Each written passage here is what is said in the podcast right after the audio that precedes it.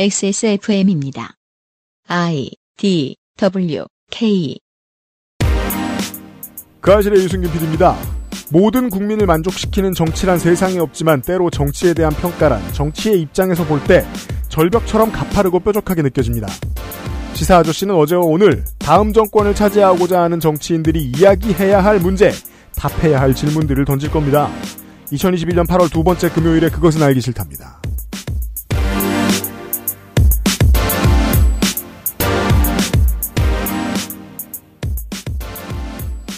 자, 윤세민 에디터가 밖에 있고요. 지금은 안에 있죠.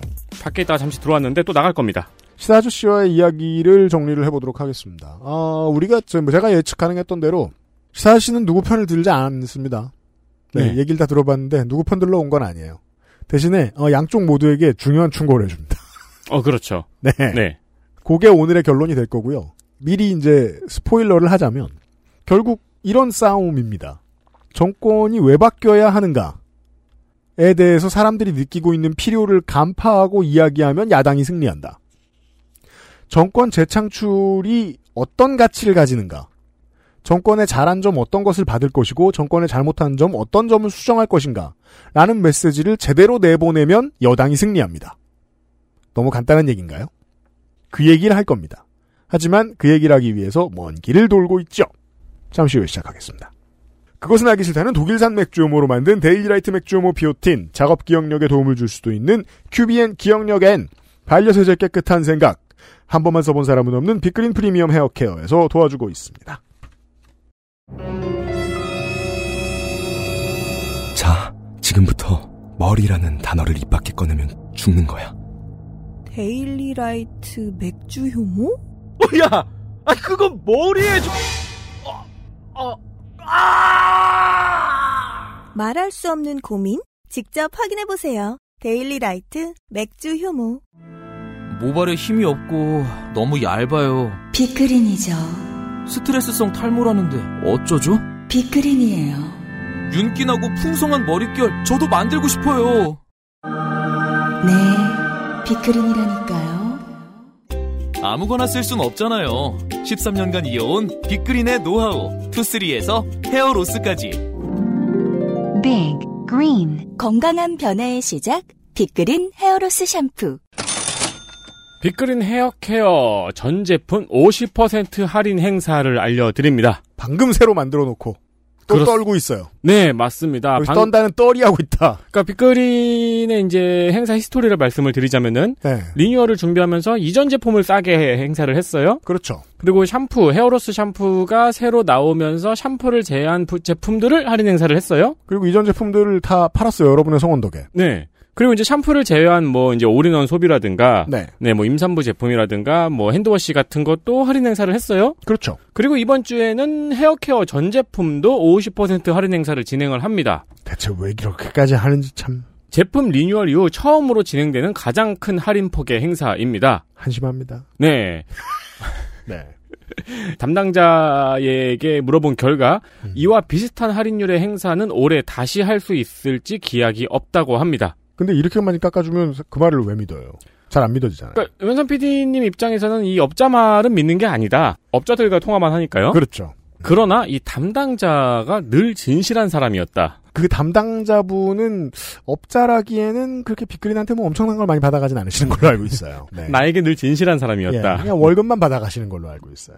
늘 쓰던 사람은 이렇게 할인 행사가 있을 때에는 미리 사서 좀 쟁여둬야죠. 그리고 추석과 빅그리는 무관하다고 업체가 주장을 하고 있습니다. 그 뭐 추석이 왔다고 뭐 우리 거를 더 많이 사서 머리를 더 많이 감진 않잖아요. 추석 할인 행사를 따로 준비하진 않는 모양입니다. 네, 그래서 추석 행사는 없을 가능성이 농후하고 빅그린 제품을 구매하실 거면은 이번 50% 할인이 기회입니다. 추석 행사 뭔 소용입니까? 이렇게 깎았는데. 제 또래가 딱 그래요. 뭐요? 요즘은 이제 탈모 관련 제품들을 사고 있거든요. 네. 네, 얼마 전에 이제 마지막까지 자기는 아저씨가 아니라고 주장하던 가장 나이 많던 형이 드디어 이제 탈모 관련 제품을 사기 항복. 시작했고 항복을 했어요. 그래서 이제 현명한 친구들을 보며 후회하죠. 23살 때부터 쓸 걸. 근데 이게 탈모 관련 제품들이 샴푸들도 그렇고 가격이 네. 꽤 나가요. 네. 추석 때 선물로 주면 좋아할 거예요. 본인의 두피 스타일을 알아보실 수 있게 두 가지 모두를 샘플로 증상, 증정하는 행사도 계속하고 있습니다. 네. 확인해 주십시오.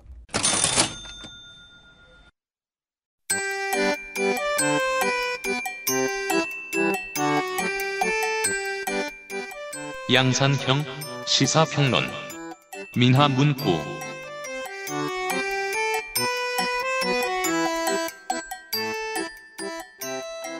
어제에 이어서 시사 아저씨가 나와 계시고요. 흐름을 보면서 답답할 때도 있고 아무튼 흐름은 쭉 봤는데 그 문제에 대한 궁금증을 오늘 제가 좀 풀고 있습니다.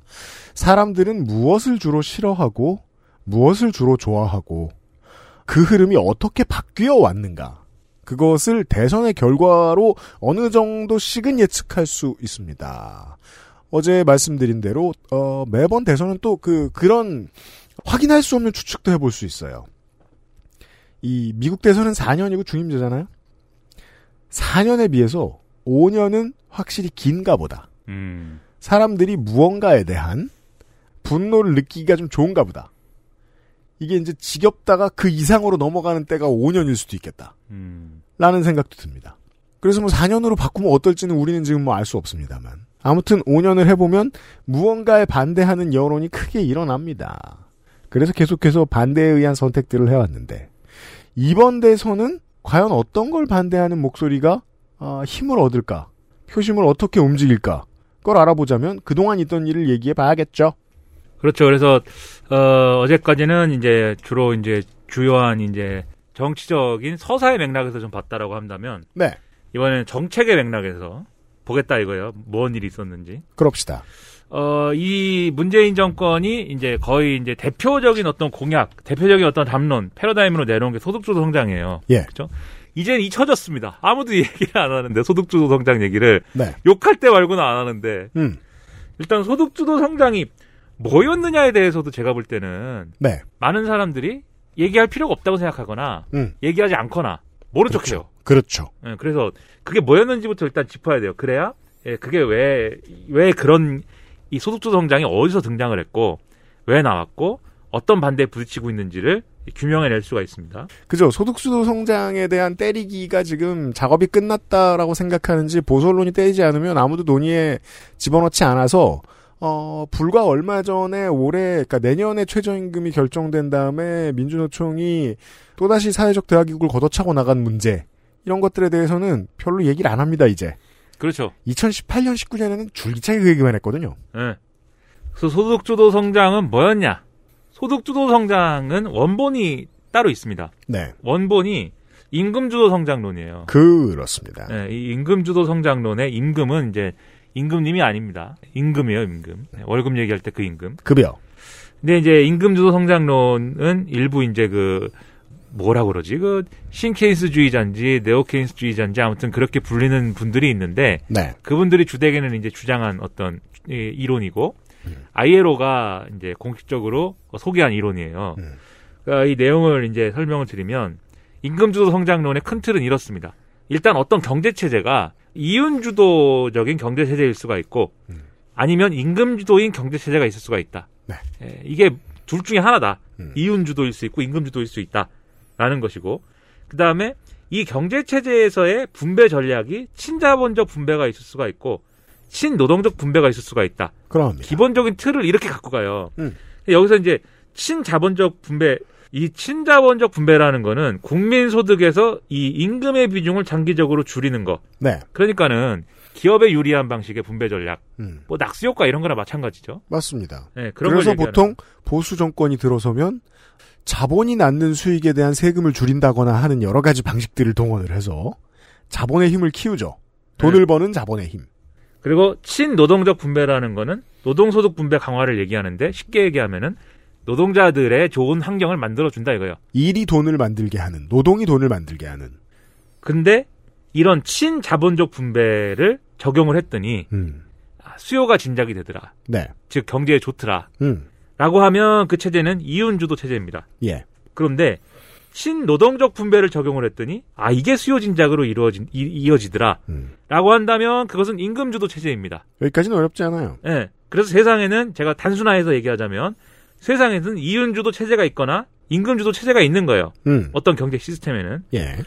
그런데 이게 이제 이윤주도 체제라는 게 지금 말씀드린 대로 어, 친자본적 분배를 적용하면 좋은 게 이윤 주도 체제잖아요. 돈이 돈을 낳는 세상. 예, 근데 이윤 주도 체제가 그래서 친자본적 분배하고 결합을 해서 이상적으로 나올 수 있는 결과는 뭐냐면 지금 주류 경제학의 이- 이전까지 2008년 이전까지 주장한 어떤 이상적인 신자유주의의 구현입니다. 그게 이제 흔히- 우리가 흔히 얘기하는 이제 보수 정권에서 주장했던 바 음. 낙수 효과라든지 이런 것들에 의해서 경제가 대기업에만 이렇게 집중을 해도 잘 돌아가는 세상 이게 이제 이상적인 신자유주의 체제고 임금 주도 체제하고 친노동적 분배와 결합을 해서 낼 수 있는 가장 좋은 결과물이 이상적인 케인스주의 모델입니다.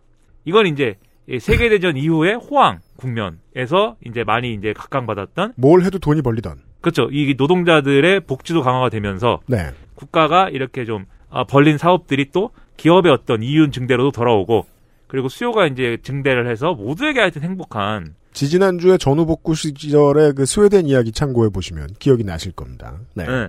이게 이제 임금 주도 체제와 친노동적 분배의 결합의 이상화예요. 그게 될 수도 결과예요. 있던 시절.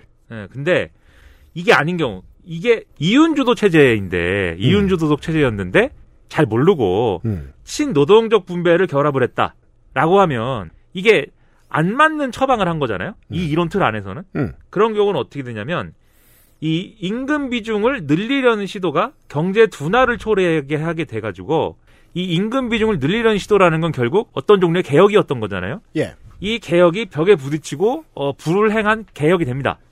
예, 그래서 그 실천적인 정치적 결론으로는 대안은 없다가 돼요. 네. 예, 이 이론 틀 안에서 보면 그렇습니다. 음. 그렇기 때문에 이윤주도적 체제에서는 친노동적 분배를 결합하면 안 되는 거죠. 음. 이 얘기대로 하면은 그 서구에 이제 예를 들면 대처리즘이나 이런 것들이 어, 대표적인 그 구호가 대안은 없다잖아요. 대안은 없다. 그렇죠. 예, 그게 그렇게 된 이유가 여기에 있다라고 이 이론적 틀에서 보는 거예요. 모르겠고 기업은 영원히 언터처블이야 자본은. 근데 반대로 임금 주도적 체제인데 음. 그걸 잘 모르고 친자본적 분배 전략을 적용했다라고 하면은 이것은 지금 우리가 현실적으로 겪고 있는 현실의 신자유주의로 귀결된다. 그래서 금융이 비대화되고 음. 그 다음에 수출 의존 성장 또는 부채 주도 성장으로 어, 기결이 되기 때문에 유지 불가능한 예, 그러한 경제 체제가 된다. 적어도 지금은 모습이 비슷합니다. 라는 거예요. 그렇기 때문에 각 체제에 맞는 분배 전략을 적용을 해야 된다는 게 이 임금주도 성장론의 내용인데, 근데 임금주도 성장론자들이 그래가지고 그러면 일단 우리가 살고 있는 이 각국의 체제가 뭔 뭐가 주도하는 체제인지는 그 봐야 되잖아요. 음. 규명을 해봐야 되잖아요. 예. 조사를 했습니다. 음. 임금주도 성장론자들이. 근데 최소한 그래도 G20에 들어가는 주요 국가들은 대개가 이 사람들이 분석을 해보니까 대개가 임금주도 체제이다 라고 결론이 났어요. 네. 이분들 생각이에요. 아, 노동 쪽에 무게를 두더라. 그래야 잘 되는 체제더라. 그렇지 않고 자본 친자본적 분배를 하면은 망하는 체제더라. 그렇기 때문에 앞으로는 임금주도 성장론을 적용, 적용을 해야 된다. 임금주도 체제를 만들어야 된다. 그래서 노동소득 분배에 주력해야 된다. 이거를 자기들이 실증 분석한 결론이라고 얘기하는 게 임금주도 성장론입니다. 예. 그래가지고 이게 신자유주의가 왜 실패했냐? 음. 2008년 금융위기가 왜 벌어졌냐? 이걸 설, 이걸 이제 설명하는 하나의 이론 틀이고, 그러면 앞으로 어떻게 해야 되느냐를, 어, 나름대로 정리, 이 사람들이 정리한 이론 틀이에요. 음. 그래서 이런 이론이 있다라는 네. 거고요. 그럼 소득주도 성장은 뭐야? 음. 지금 얘기한 건 임금주도 성장이니까. 소득주도 성장이라는 것은 지금 말씀드린 게 임금주도 성장론에서는 이, 이, 이 주요 국가들이 어, 이 어, 임금주도적 이 체제이기 때문에 친노동적 분배 전략을 써야 된다. 그러면 이 친노동적 분배 전략이라는 거는 뭡니까? 노동소득 분배를 강화하는 것이다라고 얘기했잖아요.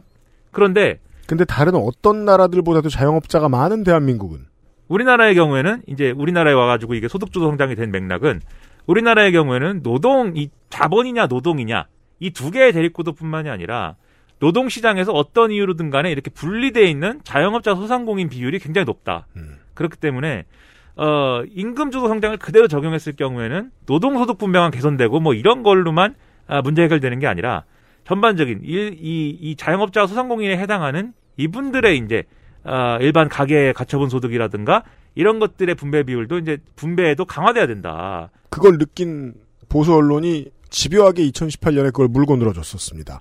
편의점 업주들 다 죽는다. 그래가지고 어 이게 결국 그래서 임금주도 성장론으로는 어, 부족하고 일반적인 차원에서의 소득주도 성장으로 가야 된다. 이게 이제 임금주도 성장이 한국에 와가지고 소득주도 성장이 된 이제 이 스토리입니다. 이게. 네.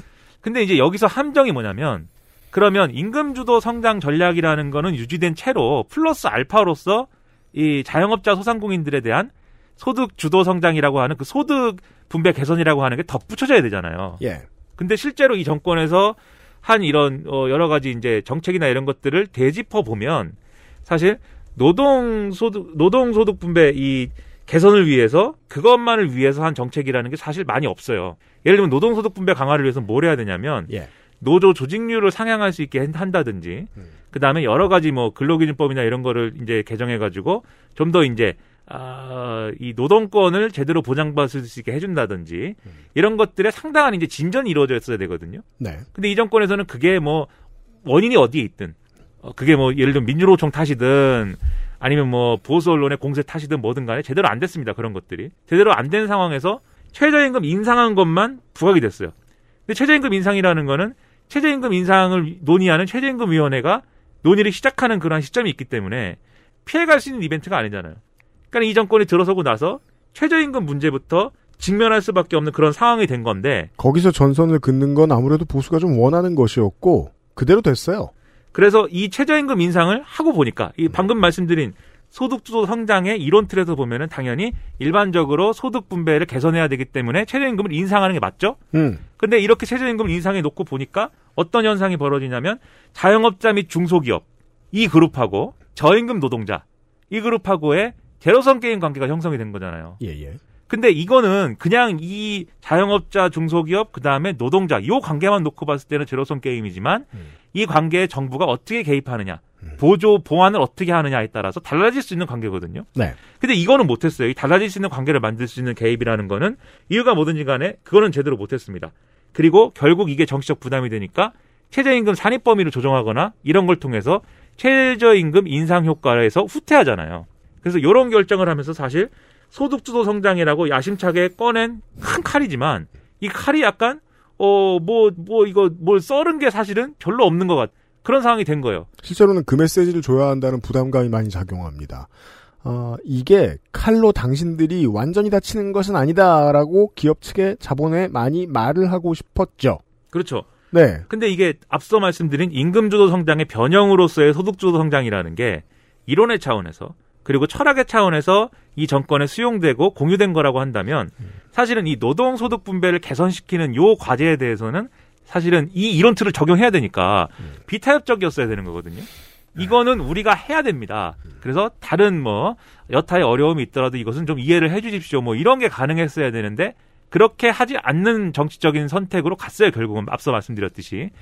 그것은 결국 그래서 제가 볼 때는 어, 이 임금주도 성장이나 소득주도 성장을 그러한 이론과 철학의 차원에서 야 이거야라고 했다기보다는 과거 정권이 낙수 효과를 중시하는 그러한 신자유주의 이론으로 실패를 했는데 거기에 대해서 반대는 뭐 여러 가지로 했는데 대안이 뭐야라고 물어봤을 때 대안을 제대로 얘기할 수가 없었던 거잖아요. 그 신자유주의 반대 국면에서는. 네. 그런데 임금주도 성장 그리고 소득주도 성장 요게 있, 있다, 있다 보니까 이게 사실은 야 대안은 이거야 라고 얘기하면서 그리고 이 대안이라는 거는 너희들이 얘기하는 대로 성장은 등, 저 등한시하고 분배만 얘기하는 그런 전략이 아니야 이거 성장론이야 음. 이렇게 얘기할 수 있는 어떤 대안이었던 거죠 이게 네. 네. 그러니까 레토릭에 있어서는 대안으로 취급된 거지만 음. 철학과 이 어떤 정책의 정책적인 그런 차원에 있어서는 대안이었다기보다는 사실은 이제 일부 활용된 측면이 남아 있는 건데 이게 제대로 되지 않은 원인이 뭐가 있든지 간에 결국은 어떤 정치적인 결과로 나타났냐면 이 소득주도 성장을 본격적으로 막 이 한국 사회를 변화시키기 위해서 한 것도 아니에요.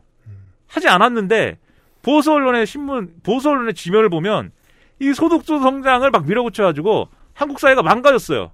음. 한국은 망했어요. 소득주도 네. 성장 때문에. 음. 그러니까 별로 효과를 날 만큼 한 것도 아닌데. 이러면은 가뜩이나 어, 지금 정권이 탐탁치 않았을 일부 공무원들의 기동력이 뚝 떨어지죠. 그리고 양쪽에서 이제 불만이 제기가 되는 거죠. 이른바 음. 진보 내지는 뭐 이런 쪽에서는 충분한 개혁을 안 하지 않았느냐. 네. 더 개혁을 해야 된다. 음. 이 소득주 성장 더 밀어붙여야 된다. 이렇게 얘기를 하지만 음. 보수 언론이나 보수에서는 무슨 소리냐? 이미 어 파탄 났고 죽어난다. 어 이미 뭐 세상이 뭐 끝장났다 지옥이다 이 소득 네. 성장 때문에 실제로 된 게 된건 없는데 그러니까 그러면서 보수가 승리하죠. 그래서 이 결국 아젠다를 국민들이 마음에 들어하지 않도록 만드는 게임. 예, 결국 이 충돌이 뭐만 그래서 이 충돌 끝에 뭐만 남느냐? 실질적으로 난 손해인데 이 담론만 남는 거예요. 이 점에 있어서 어, 정권의 반대에 있는 사람들이 싸웠을 때 승리했다는 증거는 무엇이냐? 국민들 사이에 분열이 생깁니다. 그럼 성공한 거예요. 그리고 분열이 생기면 이 입씨름으로 결론이 안 나잖아요. 음, 네가 잘했느니 못했느니 음. 진보가 맞느니 보수가 맞느니는 그러면은 실질적으로 나는 힘들었다만 얘기가 남는 거예요. 그래갖고 무슨 식당에 가면은 그 식당 주인이 뭐잘 하고 있었는데 어느 날 뭐 없어졌다든지 폐업했다든지 명동이 텅텅 비었다든지 홍대에서도 뭐이 공실이 늘어나고 있다든지 실질적으로 최저임금 올려주느라 내가 허리가 뭐 휘었다든지 그 점이 참 정치가 혹은 시사가 참 지긋지긋한 이유 중에 하나인데요. 어, 언젠가 이 얘기를 좀 길게 해보고 싶어요. 많은 사람들과. 나는 지금 시름이 늘지 않는다. 나는 지금 주름이 깊어가지 않는다. 음, 나는 지금 당장 내일의 생계를 걱정하지 않는다. 예, 나는 지금 잘 된다. 이런 말을 하는 사람은 없어요. 그렇죠.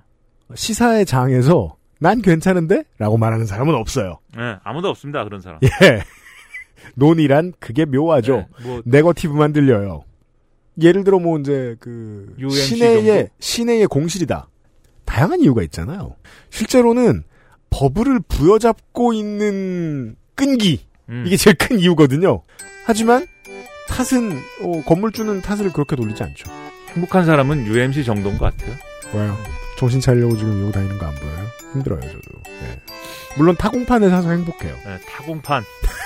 사무실 타공판. 타공판 부러워하더라? 예, 사무실 타공판 강추입니다, 여러분. 네. 아무튼 소득주 성장 그렇고, 그 다음부터는 이제 어, 부동산 정책에 대해서 긴 얘기를 써왔어요. 자, 근데 뭐 길지 않아요. 뭐 이거 뭐 이거 해봐요, 어디. XSFM입니다.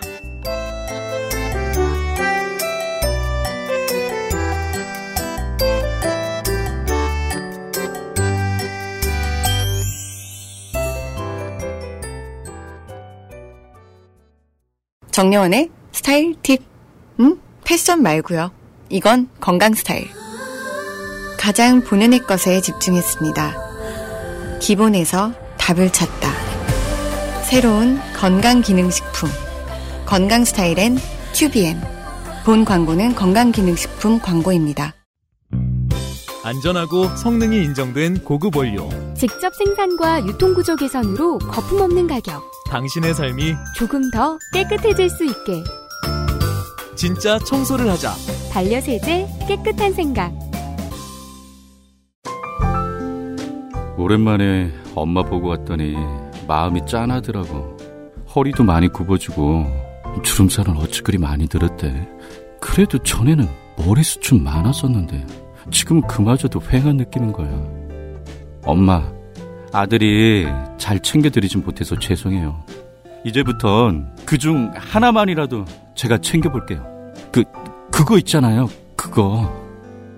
말할 수 없는 고민? 직접 확인해보세요. 데일리 라이트 맥주 효모.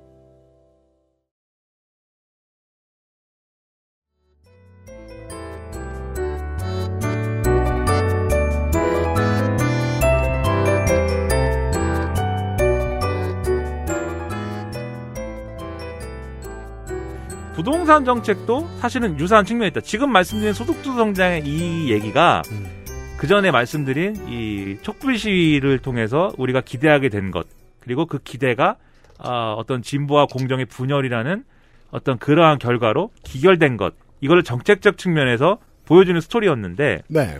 부동산 정책도 마찬가지입니다. 이게 음. 잘 보면 음. 그래가지고 부동산 정책에 대해서 사람들이 야 이 정권이 뭘 했는지 모르겠는데 서울 아파트 가격이 이게 뭐냐 음. 이 얘기만 하잖아요. 네.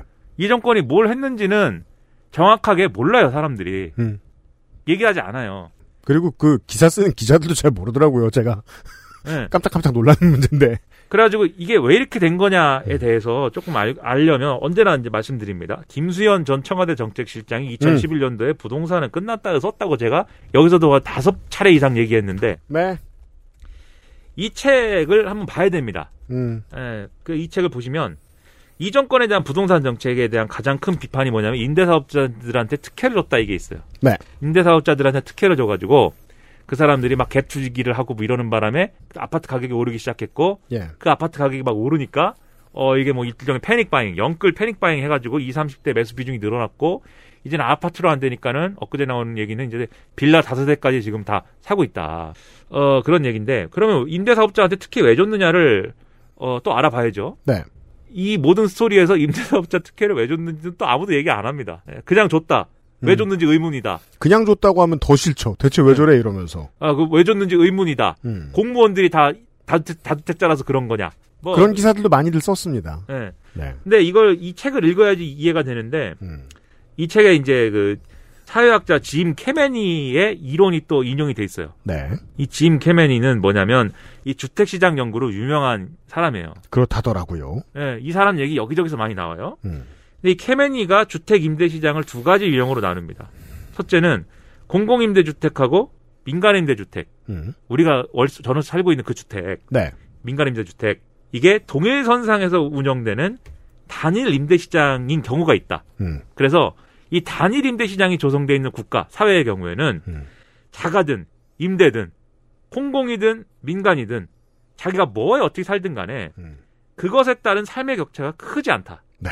예, 이런 경우 이게 단일 임대 시장이 형성이 된다. 근데 이런 조건이 되려면은 나라가 좀 똑바로 된 나라여야 돼요. 음. 그래서 복지국가 시스템이 확고하게 이제 구성이 돼 있고 각 정치 집단 간의 정치적 타협 수준이 높아야 됩니다. 어, 이미 어제 독파된 이야기죠. 이걸 할 수 있으려면 사람들이 그래 이건 참을게 예. 라는 합의가 되는 사회여야 되는데 한국은 그렇지 않다. 예, 집으로 각자 도생하는 그 시스템이 아니어야 된다는 거예요 한마디로. 네. 근데 이게 이 이런 데가 있는지 잘 모르겠지만 아무튼 이런 시장이 있을 수 있고 반면 이런 시장이 있습니다. 빈곤층이 공공임대주택에 사실상 격리돼 있다. 음. 그리고 각 주택 점유 형태 간 장벽이 높다. 그러니까는 월세 살고 있는 사람이 우리나라로 따지면 쉽게 전세 가기가 어렵고 음. 전세 살고 있는 사람이 또 쉽게 자가 보유자가 되기 어렵고 자가 보유자 중에서도 이 중저가 시장에 있는 사람들이 고가 시장으로 가기가 어렵고 네. 이런 여- 연속된 어떤 그 장벽들이 있잖아요. 그 계급화는 지금 초등학교, 중학교 다니는 어린이들의 어휘를 통해서 확인할 수 있습니다. 한국은 그게 된 지 좀 됐다. 이런 시장을 이 케메니는 이중 임대 시장이다. 이렇게 분류를 했습니다. 한국입니다. 예, 한국의 경우가 저정적이죠. 근데 케멘이 또 이렇게 자기의 연구 결과에 대해서 이렇게 얘기를 해요. 이중 임대 시장에서는 공공 임대 주택이 확충이 많이 되더라도 그게 빈곤층만을 위한 주택인 이상 한계가 있다. 이렇게 설명을 하고 있고 네. 왜냐하면 방금 말씀드렸다시피 사회적인 장벽이 이미 형성돼 있기 때문에 음. 어, 여기다 김수현 정 정책실장은 이런 얘기를 덧붙여요. 특히 민간 임대 시장이 약육강식의 정글이고 공공 임대 주택이 피난처 역할을 하고 있는 상황에서는 이 슬럼화라는 함정을 빠져나갈 수 없다. 네. 물론 제가 이제 지지난주에 어, 북궁여우 소장하고 이야기를 한 다음에 이 부동산은 끝났다의 이야기를 다시 곱씹어보게 됐어요. 이건 이중 임대 시장에 푹 빠져 살고 있는 사람들의 분노만 담은 이론일 수도 있겠구나. 단일 임대 시장을 이룩해 놓고 오래된 공공주택이 슬러머가 되고 대도시에 들어가고 싶은데 평생을 다 뭐냐 임대를 하고 살고 있는 사람들 때문에 들어가지 못하는 스웨덴 시민들의 고통에 대해서 이야기를 했단 말이에요. 우리가 지지난주에. 잘 가꾸어 놓은 3인주의 사회도 그런 문제를 야기시킬 수는 있어요. 왜냐하면 사람들의 그 욕망을 제대로 다스리질 못, 그 욕망을 제대로 봐주질 못했으니까. 아예 안 본 수준이었으니까. 다만, 한국은 정반대니까. 그러니까 여기서 이제 김수현 실장이 지적을 하는 게 뭐냐면 민간 임대 시장이 약육강식의 정글이라고 했잖아요. 그래서 예. 를 들면 공공 임대 주택이 있는데 여기에 이제 어떤 경우에는 연구 임대 주택이나 이런 경우에는 아예 그냥 빈곤층이 격리돼 있는 상황이고 거기서 이제 막 그 어, 오히려 예를 들면 이 빈곤층이 일자리를 얻게 되면 음. 연구 일부 연구 임 대 주택이나 이런 경우에는 연구 임 대 주택에 거주 자격이 없어집니다. 네, 맞습니다. 그러면 거기서 거기서 집을 이 거주 형태를 유지하고 있으려면 음. 나는 실업자여야만 하는 거예요. 그래서 가짜 취업도 저 뭐냐 저 취업하고 안 알리기도 합니다. 네. 그거 걸리면 또 안 됩니다. 그때부터는 이상해지죠. 갑자기 서류 미비 외국인처럼 돼버리죠 신세가. 네. 걸리면 쫓겨나요 또. 음. 그러니까 이게 공공 임대에 어쨌든 입주하지 못하는 빈곤층은 있을 수밖에 없어요. 이 이중임대 시장에서. 음. 어, 뭐 일을 선택하고 공공임대를 빠져나온 사람도 있을 테니까. 음. 그러한 사람이 떨어지는 임대 시장이 어디냐? 민간 임대 시장이죠. 그러면 슬럼 행위죠. 근데 앞서 말씀드렸듯이 이 민간 임대 시장은 우리가 약욕 강식의 정글이었습니다. 음. 예. 그러면 공공 임대보다도 못한 민간 임대 주택에 생활하는 경우도 발생하는 거고 이건 21세기 내내 보이던 그렇죠. 일입니다. 그게 이제 우리가 보는 이 현실이거든요. 음. 그럼 이 조건을 어쨌든 개선하려면 우리가 이중임대 시장에 있는 이상 공공임대 주택을 왕창 확충한다고 해서 이 공공임대 시장이 민간임대 시장을 대신할 수가 없다. 예? 이렇게 구획화돼 있기 때문에 그리고 이런 상황을 나라가 그만큼의 돈을 갖고 있지도 않아요. 그렇죠. 네. 유지도 불가능하고 음. 이 책에 그 얘기가 다 나옵니다. 재원 문제나 이런 것도 다 얘기가. 있는데 그러면 결국은 민간임대 시장을 투명화, 합리화, 공식화 할 필요가 있고 그러려면 임대사업자 등록부터 시키는 게 먼저다. 민간 임대 시장이 조금 더 서민 친화적이 되도록 천천히 끌고 가야 되는 일이죠. 이 천천히가 어려운 거고요. 한국에서는. 그러니까 임대 민간 임대 시장을 관리해야 되기 때문에 뭐 천천히 값을 올려놓고 팔겠다. 민간 임대 시장 관리해야 되기 때문에 임대 사업자 등록부터 시켜가지고 정부가 개입할 수 있는 통로를 만들어야 된다는 건데 이론 좋아요. 그런데 어, 여기에 더해서 이제 이런 얘기도 해요. 지금 보유세, 양도소득세, 대출 규제 이것만 가지고는 투기 세력에 대응하기 어렵다 이런 얘기도 해요. 음. 무슨 얘기냐면 이 방금 말씀드린 보유세, 양도소득세, 대출 규제 이런 거는 특별히 이제 뭐 정말 직업적으로 임대 사업을 하는 분들뿐만이 아니라 주택을 갖고 있으면 그, 그 사람이 어떤 현실에서 어떤 이유로 주택을 갖고 있든지 간에 똑같이 적용되는 세금이잖아요. 똑같이 적용되는 세금이고 똑같이 적용되는 대출이잖아요. 그럼요. 예, 1주택자 외에는. 근데 이런 조건에서는 이른바 투기 세력이라고 하는 정말 직업적으로 아무튼 그게 임대사업자, 임대사업자와 투기 세력의 경계 이런 것도 사실은 논해볼 만한 문제인데 네. 하여튼 직업적으로 집을 집을 가지고 돈을 벌고 있는 사람과 그렇지 않은 사람을 이 세금이나 대출로 분리해 가지고 어느 한쪽에만 어떤 불이익을 준다는 게 거의 불가능하다고 보는 거예요. 음. 그거 쉽지 않다. 그런데 임대 사업자를 등록을 시키면 거기서 임대소득세를 내야 되잖아요. 음. 이 임대소득세에 대한 어떤 개입이나 조정을 통해서 사실 임대사업자들에 대한 어떤 관리를 할 수 있는 거죠. 네. 임대사업자 등록을 시키면. 음. 그렇기 때문에 이것도 임대소득세가 꼭 세금을 더 걷고 싶어서가 아니라 임대소득세로 따로 구획화되어 있는 이 세금 이 필요한 이유. 예, 징수가 필요하다라고 얘기를 하는 겁니다. 그런데 이게 한국에서는 이걸 이루자면 좀 멀었다 라는 실기가 이제는 느껴지죠. 왜냐면 한국은 그전도 그렇고 지금도 그렇고 월세 세금을 받아? 라고 생각하면서 화들짝 놀라는 집주인이 너무 많은 나라입니다. 그렇죠. 그 아무튼 지금과 같은 상황이면 투기 세력, 고가주택 소유자, 그리고 이른바 개혁적 중상층 다 같이 집이라는 하나의 이해관계로 그냥 묶여버려서 네. 정부의 부동산 정책이 좌초하고 침몰하고 뭐 이렇게 되는 거다. 음. 그렇기 때문에 이런 난국을 돌파하기 위해서라도 임대사업자 등록이 필요하다. 이런 판단이고 김수현 전 정책실장이 책에 쓴 거는. 음. 근데 이거는 김수현뿐만 아니고 역대 정권도 그래서 임대사업자 등록 유도에 상당히 적극적이었어요. 그 사실 다른 정권은 이런 생각 안 했느냐? 매우 비슷한 생각들 갖고 있었다. 그렇죠. 네. 이명박 때도 그렇고 박근혜 때도 그렇고 임대사업자 등록 유도를 합니다. 지금 이낙연 의원이 들고 나온 거- 사실상의 토지 공개념 노태우 정권이 했던 겁니다. 어, 하다가 이제 망했죠. 그 결국은 뭐 IMF가 안 왔으면. 좀 더 진행됐을 거라고 저는 생각을 하는데 네. 여튼 그래서 이런 것들에 적극적이었는데 따라서 그때도 이미 세제 혜택이라든가 네. 이런 것들은 줘 주려고 했어요. 임대사업자 음. 등록을 하시면 여러분 이런 혜택이 있습니다. 근데 그게 잘 안 됐습니다. 왜잘 안 됐냐면 다주택자들 그러니까 아, 임대 수입으로 먹고 사는 사람들 음. 이 사람들이 임대사업자 등록을 해서 혜택을 받는 것보다 아, 버티는 게 더 이득이다라고 본 거예요. 야당 야당 힘내 이대로는 할 수 없어. 뭘 버티는 거냐면 지금 뭐 종부세를 비롯해서 어떤 보유세 부담 이런 것들이 정치 영역에서는 어 이 다툼의 소지가 일어나고 있기 때문에 그렇죠. 이 정치에서 싸우는 걸 잘 활용해서 종부세 부담이나 이런 보유세 부담을 낮추는 것이 이득이지. 근데 지금 정부가 내민 카드는 내 욕망을 제한해요. 그러면 야당을 응원하죠. 예. 보수를 응원하고. 그래서 이 종부세 완화를 주장하는 정치 세력을 열심히 응원하는 걸로 부담을 줄이는 방법을 선호하게 되는 것이지 임대사업자 등록을 굳이 해가지고 임대소득세를 내고 정부의 품 안으로 들어갈 이유가 없다. 나는 약육강식의 정글에 정글인 민간임대 시장에 계속 있고 싶다. 예, 거기서 강자로서 있고 싶다. 이 생각을 하기 때문에 임대사업자 등록을 안 하는 겁니다. 그리고 제가 이제 그 이런 것들을 좀 공부해 보기 위해서 어, 지역 카페나 투자자 카페 같은데 구경 갈 때마다 느끼는 건데요. 확실히 저는 이건 한국인만의 문제는 아니라고 생각해요. 인간의 머리가 제일 빨리 굴러가는 분야입니다. 네, 돈. 예. 어, 돈도 돈이고 예. 부동산 투자. 예. 예. 아, 정권은 이 속도를 따라잡을 수는 없습니다.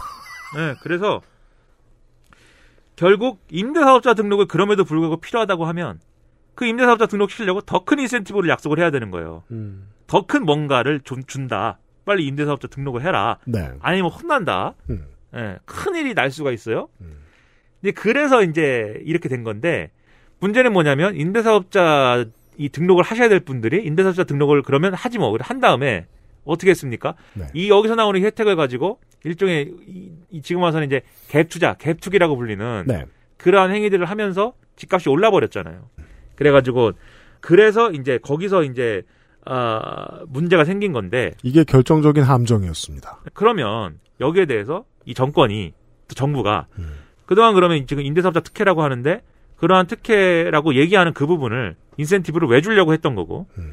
우리가 그리는 이 주택시장이라는 것은 이런 거고 이런 걸 위해서는 임대사업자 등록이 필요했다 이렇게 설명을 하고 그것을 설득을 하고 다만 우리가 이렇게 하려고 했지만 그 부분에서 이러저러한 미비점들이 있어가지고 이 개축이라든가 이런 것들로 이어졌는데 이 부분은 이런저런 보완을 해가지고 좀 막겠습니다 이렇게 설득을 하고 그런 과정들이 있어야 되는데 그게 아니라 모든 이 부동산 정책에 대한 평가가 어떻게 하면은 어 생산적이고 긍정적인 어떤 이 주택 시장을 조성하느냐가 아니라 왜 이거 서울 아파트 가격이 올랐느냐 이것만 가지고 평가를 하게 돼 버렸고 거기에 대해서 정부 여당이 무기력했어요. 정권과 국가의 그 구성원들이 이걸 가지고 줄당기기를 몇 년간 했습니다.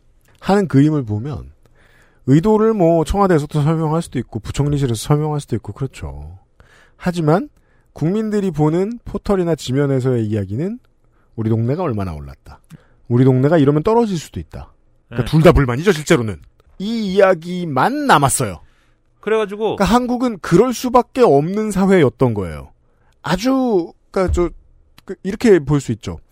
어 한국 사회를 너무 나이브하게 본 건 아니었을까.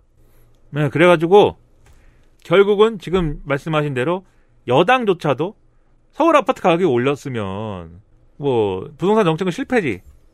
어, 그냥 이렇게 얘기하고 끝나는 것이고 그리고 이 아파트 가격이 그냥 올랐기 때문에 그 전까지 이제 보유세나 이런 세금을 통해서 이제 접근하는 음. 이러한 해법은 다 무력화된 거예요. 왜냐하면 아파트 가격이 오르면 당연히 이제 세금도 오른다라고 사람들이 생각하게 돼버리기 때문에 저는 그래서 한때만 하나마 나왔던 뭐 아주 그 현실성 없는 얘기입니다만 경제지와 보수 언론사의 데스크급들의 이 부동산 소유 현황을 알아보자라는 얘기 매우 혹했었어요. 음, 충분히 막아서고 싶을 만한 여론을 조성하고 싶은 그 사람들. 예. 지면을 이렇게 꾸며서 가격 얘기만 하게 만든 사람들이 있거든요. 네. 저는 여전히 그게 좀 아쉽다고 생각은 하는데, 아, 다시 정권을 평가하는 쪽으로 넘어와 보면, 하, 정권은 그걸 예측을 어느 정도는 했었어야 된다.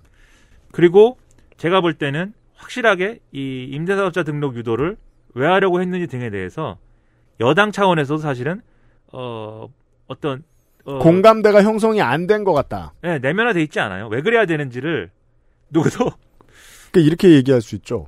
윗선에서 내려온 메시지가 너무 노블했어요. 수준이 높았다고 얘기를 해보죠. 그랬을 때 제가 보통 이런 식으로 많이 얘기합니다. 어, 여당을 만들고 싶으면 바둑이도 있고 황구도 있고 오만 사람들이 다 모입니다. 네. 오만 사람들이 다 모였다는 건 결국 그 커뮤니티의 평균을 이룬다는 뜻이에요. 음. 한국인 커뮤니티의 평균을 잡는다? 그럼 부동산 가격이 환장하는 거죠. 그렇죠. 그러면 제가 얘기하는 것은 이 정권이 이 정권의 부동산 정책이라는 것은 여당 사람들이 생각할 때 뭐였냐라는 건데 그 뭐였냐라는 거를 지금 이 실체를 적극적으로 주장하고 설득하지 않는 이유는 이 대안이라고 지금 얘기한 이 부동산 정책이라는 것은 결국 어떤 그 부동산 정책의 실 내용에 확신이 있어가지고 어떤 주장 이러한 이러한 방향으로 가야 됩니다라고 주장했다기보다는 이전 정권의 빚내서 집 사라. 이게 가계부채 문제를 심각하게 만들고. 너무 못됐으니까 네. 딱 봤을 때. 예, 한국 사회를 한국 사회 부정적인 영향이 너무 컸기 때문에 이거에 대한 반대가 필요하다는 점에서 그 반대의 대안이다라고 그냥 아, 주장한 차원이라는 거예요. 제가 볼 때는. 그런데 지금 얘기했듯이 결국 서울 아파트 가격이 문제이고 사람이 평생 하나의 주택을 꼭 소유해야만 되는 그런 체제가 맞다고 하면, 그러니까 제가 지금 앞에 얘기한 임대사업자 등록 유도가 필요한 이유는 그러한 체제가 아니게 하기 위해서 필요한 거잖아요. 음. 임대 사는 사람도 어느 정도는 인간답게 사, 사는 그 구조를 만들기 위해 필요한 거였잖아요. 네. 그런데 지금 서울 아파트 가격이 올라가지고 지금 다 부동산 정책이 실패한 거다라고 평가를 하면 이거는 이거의 기준은 누구나 집을 사야지 부동산 정책이라는 게 맞는 거다. 라는 전제가 되잖아요. 그러면 그 얘기가 맞으려면 그런 방향으로 가려면 빚내서 집을 사게 해주는 게 맞겠죠. 그렇게 따지면 누구나 집을 한 채를 가져야 된다라고 하면 앞뒤가 안 맞는다는 말씀을 드리는 겁니다. 그러면 애초에 보수 정권의 정책을 왜 반대했냐 얘기가 이제 이렇게 되는 겁니다. 그리고 실제 그런 얘기도 많이 했잖아요. 집은 사는 것이 아니고 사는 곳이다. 이 얘기를 많이 했거든요. 네. 근데 그 얘기가 이제 이 구호의 차원에서는 그 얘기 할 수 있는데 실제로 사는 곳이 되려면 어떻게 했어야 되냐는 것에 대해서는 이 서울 아파트 가격이 오르면 안 된다라는 거하고 그 다음에 실제로 사는 곳이 되어야 한다라는 게 충돌하는 지점이 있음에도 그 두 개를 어, 다할 수 있다라고 안이하게 생각하 생각해 생각하고 여기까지 온 거 그 측면이 있어요. 그러면 어, 네. 사람이 이 집이라는데 집이라는 게 사는 게 아니고 사는 곳이 되려면 어떤 문제가 해결돼야 되냐? 왜 다들 집을 사지 않으면 안 된다고 생각하느냐? 그 배경과 싸워야 됩니다. 음. 그 배경은 뭐냐면 다 이제 고령층이 돼서 네. 내가 살 집 한 채 없어가지고 음. 자식들 신세 져야 되고 참그 옆집에 김노인 김노인 유노인은 음. 다 이제 떵떵거리며 자기 집에 좋은 집에 사는데 음. 나는 이거 단칸방에 이렇게 되는 것이 엄청난 공포거든요. 상대적 빈곤에 대한 공포. 그리고 실제로 이제 경제적 능력이 상실됐을 때, 더 이상 노동할 수 없는 나이가 됐을 때, 집 한 채가 있느냐 없느냐가 한국 사회에서는 굉장히 중요한 문제예요. 예를 들면 어떤 분이 정말 내가 살 곳이 있어야 되는데 이 살 곳을 유지를 못할 정도로 지금 쪼들리고 있어서 정말 돈이 필요하다라고 했을 때 팔 거라도 있어야 되는 거예요, 집이. 네. 근데 그 집조차 없는 사람은 노년에서 노년에 더 일을 해가지고 돈을 벌 수 없는 조건에서는 그냥 빈곤인 빈곤층이 되는 거죠. 저는 때로 그것도 좀 허탈해요. 서울로 얘기해 봅시다. 강남에 보면요. 꾀죄죄한 어, 빌라들이 많이 있어요. 거기에서 튀어나오는 차도 다 독일 3사예요. 그리고 원이나 뭐 저 B클래스 이런 차들이 아니에요. 보통 세단 이상이지. 중형 세단 네. 이상이지. 근데 어, 강을 건너서 조금 위로 가 보면 40평대, 30평대 이런 아파트들이 있어요. 네. 다 국산 세단이에요. 어. 이상한 거예요. 아니 7억에서 15억 하잖아. 그럼 차는 한 1억 돼야 되는 거 아니야? 근데 그 사람들의 가게를 뜯어보죠. 실제로 돈으로 쓸 수 없는 집이 있죠. 음. 그리고 돈은 실제로 쥐고 있는 돈은 얼마 없어요. 네. 비상시에 집을 판다고 생각해보죠. 근데 전쟁 같은 일이 나요. 그 집은 팔 수 없어요. 음. 그건 돈이 되지 않아요. 사실 사람들이 공포를 가지는 것에 비해서 집은 돈으로 환산될 일이 적어요. 투기를 하지 않는 이상은. 그런데도 불구하고 이렇게 사는 거예요. 이게 유일한 답이라고 생각하니까. 그럼 그 답이라고 생각하는 가장 중요한 근거는 무엇이냐? 상대적 빈곤에 대한 공포예요. 늙어도 늙어서 경제 능력이 상실돼도 행복하게 살 수 있는 뭐가 이 울타리가 있든지 아니면 자산 축적을 할 수 있는 여러 가지 다른 수단이 있든지. 근데 한국은 집 하나예요, 그게. 집 하나를 가지고 하는 거예요, 지금 결국은.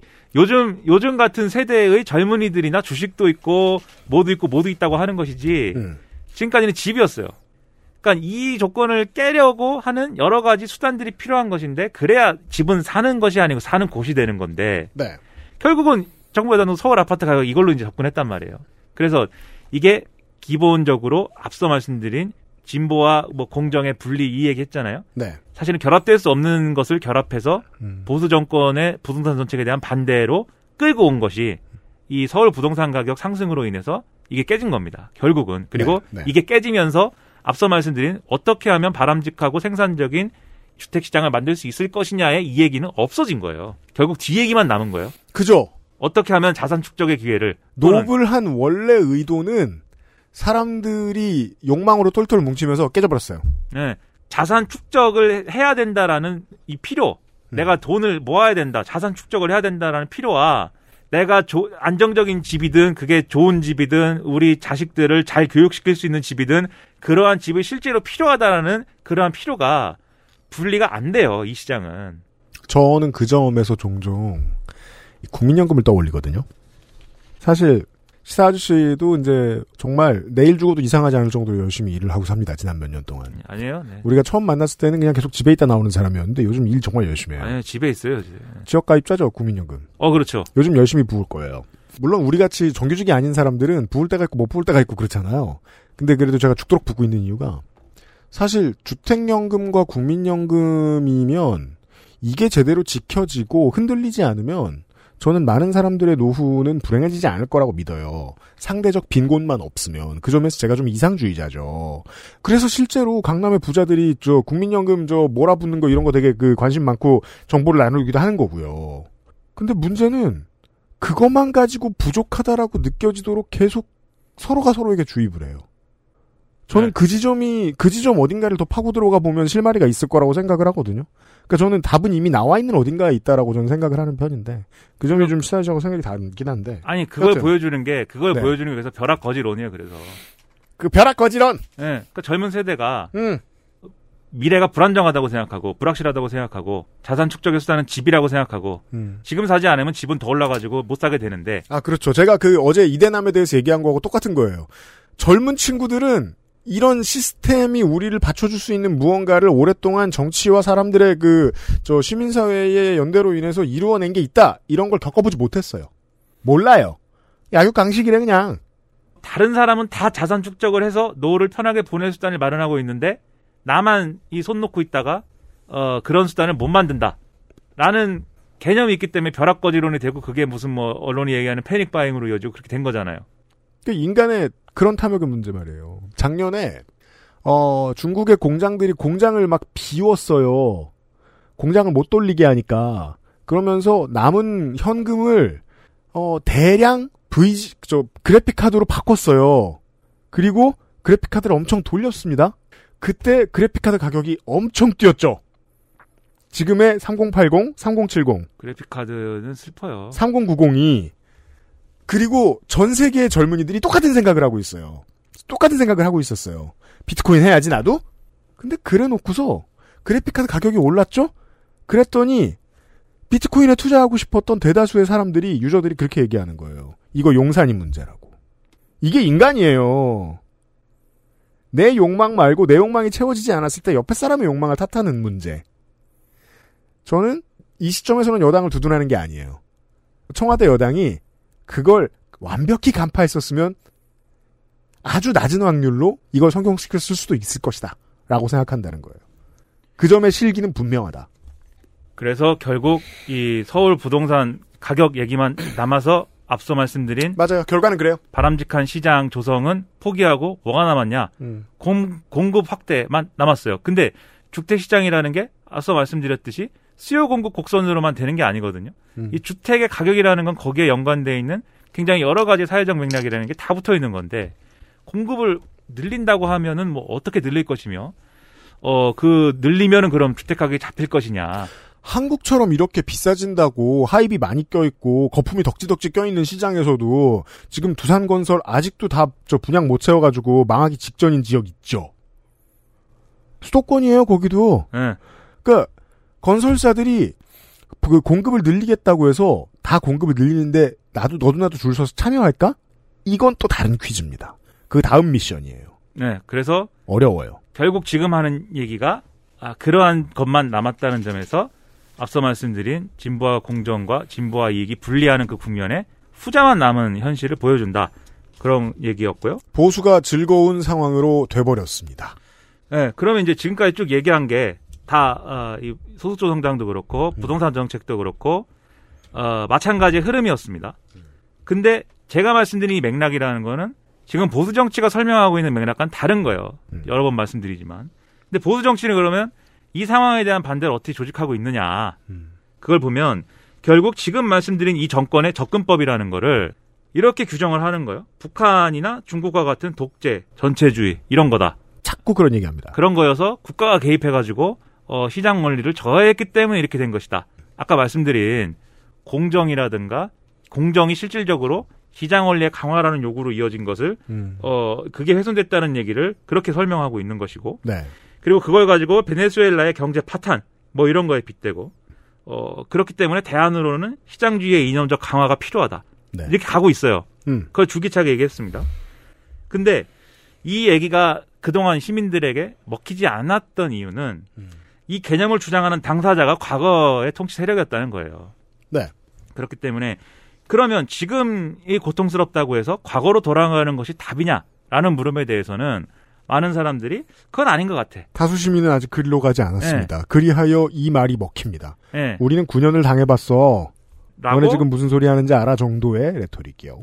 라고 이제 생각을 했는데 근데 지난 재보선 결과라든가 또는 뭐 윤석열의 정치 무대 데뷔라든가 이준석 대표의 탄생이라든가 이런 것들이 앞서 말씀드린 야 이거 공정이 진보 진보가 공정에 해가 되는 것 같아 진보가 우리에게 손해를 입히는 것 같아라고 생각하는 이 계층에게 뭔가 과거의 세력이 변화하는 거냐라는 어떤 이미지를 준 거예요. 상당수 시민들이 움찔움찔하죠. 그래서 어 그러한 과거로의 회기냐라는 우려가 다소 희석이 된 조건인 겁니다 현재가. 근데 보수 지지자들은 이걸 가지고 이제 변화다라고 얘기하고 변화로 만들어야 된다라고 주장을 하지만 지금 실체적으로 그렇지 않을 수 있다라는 게 여러모로 드러나고 있고 그리고 이준석 대표의 탄생을 갖고 한 얘기도 결국 그런 얘기였잖아요. 이거 뭐, 결국 네, 뭐 우리 청취자 여러분들은 뭐 그걸 뭐 아실 테니까 말할 필요가 없는 겁니다. 이게 실제 변화가 아니라는 사실 말이죠. 예, 과거 회기다라고 이제 저도 얘기했는데 여기서 이제 대권 1위는 지금 야, 야당의 대권 1위는 지지율은 결국 윤석열이니까 미래의 청취자 여러분 얼마나 우스우십니까? 지금 1위는 윤석열입니다. 예. 결국 지금 윤석열이 잘 되냐 못 되냐는 제 관심사 아니고 이제라도 발음을 바꿀까? 윤석열입니다. 예, 뭐 이름 이름 뭐라고 부르든 근데 앞으로 안 부르게 될 거기 때문에. 예, 윤석열이 다시 말씀드리지만 네. 잘 되냐 안 되냐는 제 관심사가 아닌데 네. 윤석열이라는 보수 정치의 지금의 아이콘이 뭘 가지고 이 정권의 반대론을 조직했느냐. 음. 요건 평가 대상이라는 거예요. 그 얘기를 하겠습니다. 기본적으로 이 사람은 시장 지상주의자죠. 네.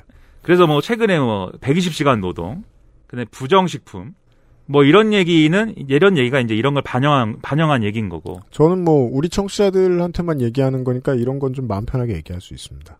어릴 때 시험 잘 본 사람이 아무 공부도 안 하면 시장 지상주의자로 늙어요. 그리고 이제 그 이런 얘기를 하면서 뭐 밀턴 프리드먼을 얘기를 하는데, 뭐 한 권을 봤어요.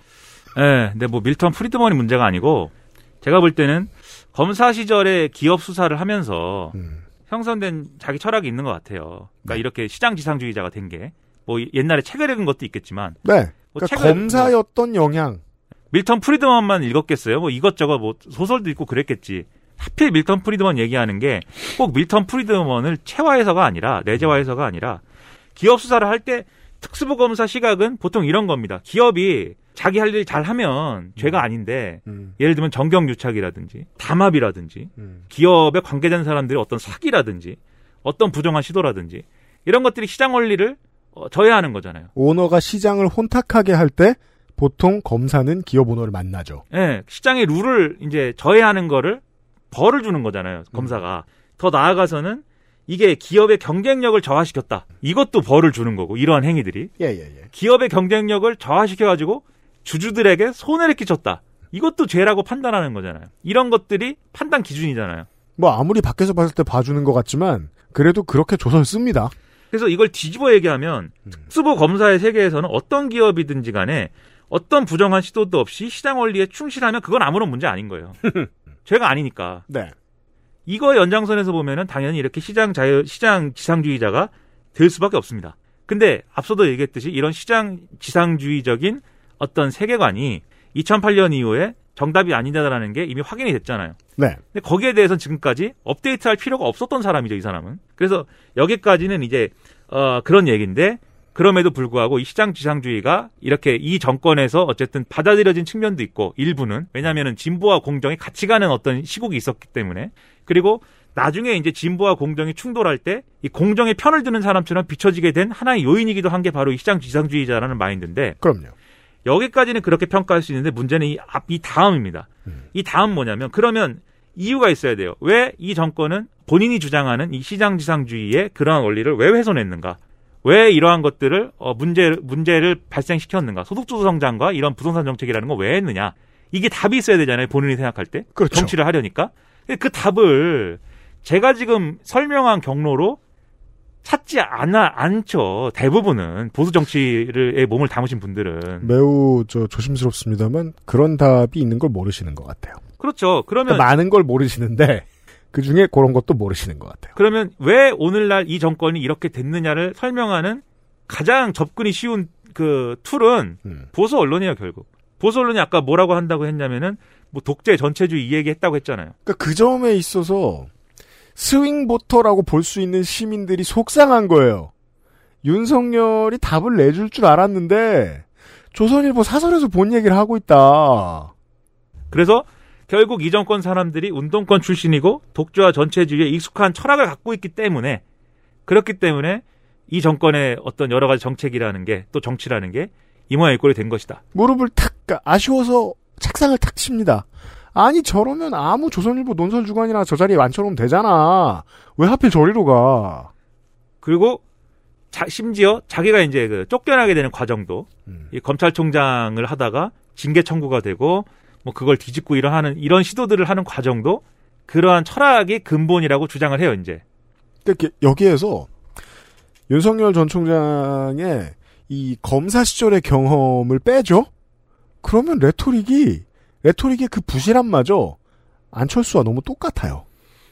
그래서 지금 윤석열이라는 아이콘이 보여주는 것은 문재인 정권의 반대로서 반공주의하고 시장지상주의가 결합한 겁니다. 너무 너무 옛날식이에요. 그러면 이게 뭐냐면 과거의 이제 보수 정권 그대로예요 결국은. 좀 배운 게 이게 또그 어, 야당, 아, 아, 아니, 야당 아니죠. 뭐, 뭐지? 국민의힘의 경선을 바라보는 재미있는 그나마 이 스토리보드가 이겁니다. 구 친이계, 그리고 거기에서 몇몇 사람이 조금 더 섞여든 구 바른정단계, 다시 돌아가서 2018년에, 2018년 여름에 이를 질끈 물며 다짐했던 내가 저 당을 접수하고 말리라. 그 시나리오가 어떻게 완성되는가, 거든요. 곧 완성을 눈앞에 두고 있다고 이준석 대표를 위시한 사람들은 생각하고 있겠지요. 아, 근데 이 사람들이 봤을 때 우리는 보수 정치를 좀 배운 사람들인데 얘는 정말 허접하다. 라는 생각을 윤석열 총, 전 총장을 보면서 하고 있겠죠. 그러니까 국민의힘이 포괄하지 못하는 영역도 포괄해 줄 수 있는 카드다. 그래서 경쟁력 있다. 이렇게 보지만 돌고 돌아 뭐 어, 마찬가지인 거예요. 근데 음. 이제 문재인 정권에 대한 반대의 정치적 조직화라는 측면에서 보면 어쨌든 음. 이러한 이제 어, 철학의 결합이 돼, 게- 돼버렸기 때문에 이게 우리 정치에 바람직한 거냐? 저는 그렇지 않다고 보는데 음. 윤석열 아닌 다른 카드가 나와도 지금 비슷한 시도를 할 수 있는 할 것으로 보이는 그러한 조건이에요 지금. 당 대표를 위시한 사람들은 아, 오랫동안 한나라당 때부터 몸을 담고 있었던 이 자기 주변의 윌- 엘리트들은 다를 거라는 생각을 좀 하고 있습니다. 최재형도 똑같이 접근할 것이고 그다음에 그 외에 다른 후보들 있잖아요. 최재형은 더 뻣뻣하게 접근할 것입니다. 예, 무슨 뭐 유승민이 됐든 뭐가 됐든 다 이 틀에서 안 벗어날 겁니다. 시사 아저씨가 봤을 때는 안 벗어날 거라고 생각하는데 당권파들은 그렇게 생각을 안 하는 것 같습니다. 그분들도 자기는 아니라고 생각하는데 결국 이 얘기 이 얘기 합니다. 지금도 그래요. 예, 그 문재인 정권의 반대로 조직된 것이기 때문에. 그래서 이제 이 그래서 제가 볼 때는 이게 누가 이제 주자가 될지 모르지만 음. 어, 결국은 이틀로 선거는 치러질 거다라고 보고요. 네. 그다음에 이제 여기에 맞서는 그러니까 여당 왜 중요하냐면 이 얘기를 하시는 이유가 그게 왜 중요하냐면 사람들이 어떤 것에 지겨워했는지 혹은 어떤 대안을 찾고 있는지에 대해서 간파를 못했다 아직 야당이 네. 그 말씀을 드린 겁니다. 그리고 여기에 맞서는 지금 여당 경선을 최근에 이제 쭉 보는데 어 제가 볼 때는 여당의 경선이 뭐 아무리 야당이 한심해도 양강이 지금 계속 마이너스 행보입니다. 예, 업그레이드가 돼야 돼요. 그래서 어쨌든 윤석열을 비롯한 보수 정치의 시도라는 거는 이런 이제 문재인 정권 반대 이 고리를 계속 형성을 해가지고 정권 교체로 인하는 전선을 형성되는 거에 방점이 찍혀 있는데 네. 그럼 이것에 대해서 잘 대응하려면 여당이 이제 뭐 어, 그냥 힘으로 이기는 것도 중요하지만 음. 어, 맞는 논리를 갖고 와서 대안을 주장하는 게 중요하잖아요. 네. 그래서 어, 이 정권 교체론에 대한 반대로서의 정권 재창출을 어떻게 설득할 것이냐. 그게 방점이 찍혀야 되거든요. 그 얘기를 그 메- 온몸이 그 메시지인 후보 캠프가 나와야 된다. 후보에. 네. 아, 그 점이 이제 우리가 어제 처음 얘기했던 것과 이번 대선이 조금 다를 수도 있는 포인트라고 생각해요. 왜냐하면 이번 대선은 처음으로 아, 매우 높은 확률로 지금 이대로가 계속될 가능성이 좀 있다고 생각하는데 당선될 때의 지지율과 퇴임할 때의 지지율이 같은 대통령이 나온 상태에서 대선이 치러지는 상황일 수 있어요.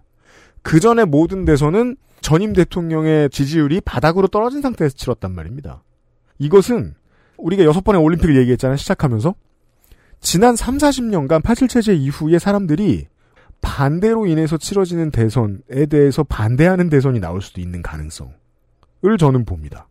이것은 뭐 그 참여정부 때부터 긴 이야기를 좀 해야 되는데 그 얘기할 시간은 또 없고 제가 제가 김민아도 아니고 아무튼 네, 그래서 정권 재창출을 왜 해야 되냐고요. 음. 정권 교체를 하, 왜, 저- 왜 정권 교체가 되면 안 되냐고요.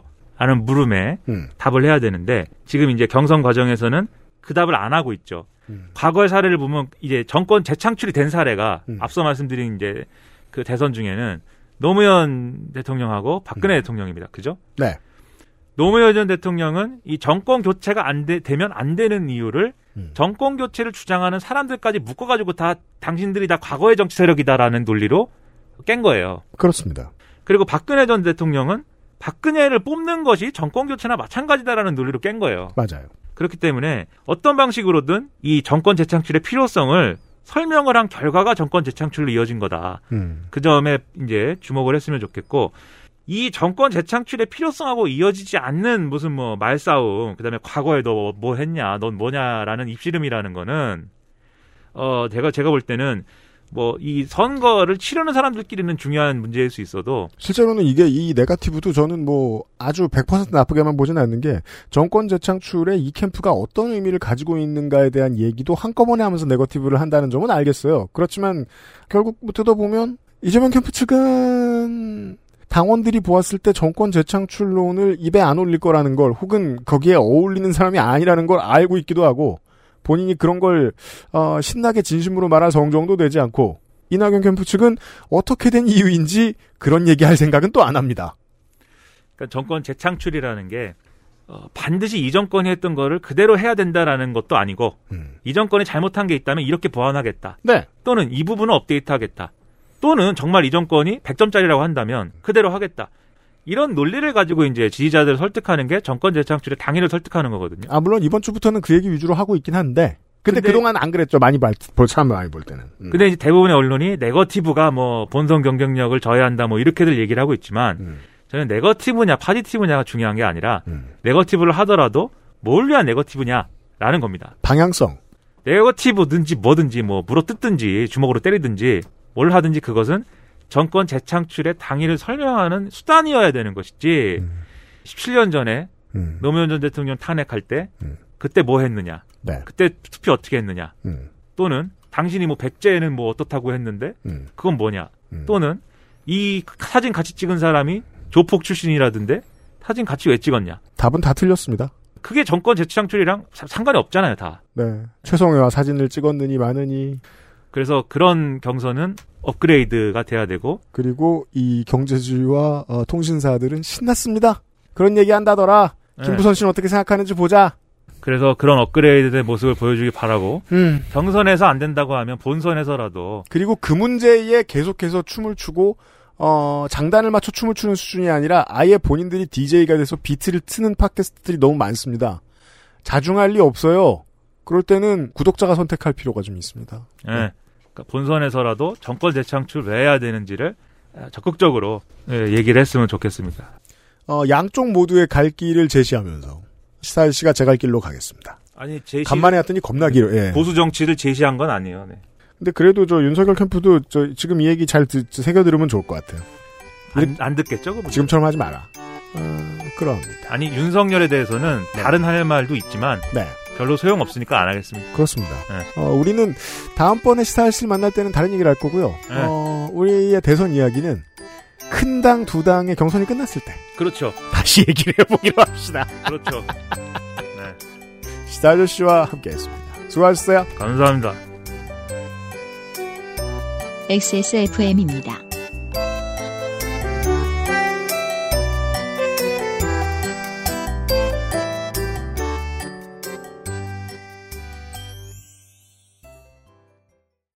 투쓰리에서 헤어로스까지 XSFM과 함께한 5년. 빅그린이 자연에서 해답을 찾아갑니다.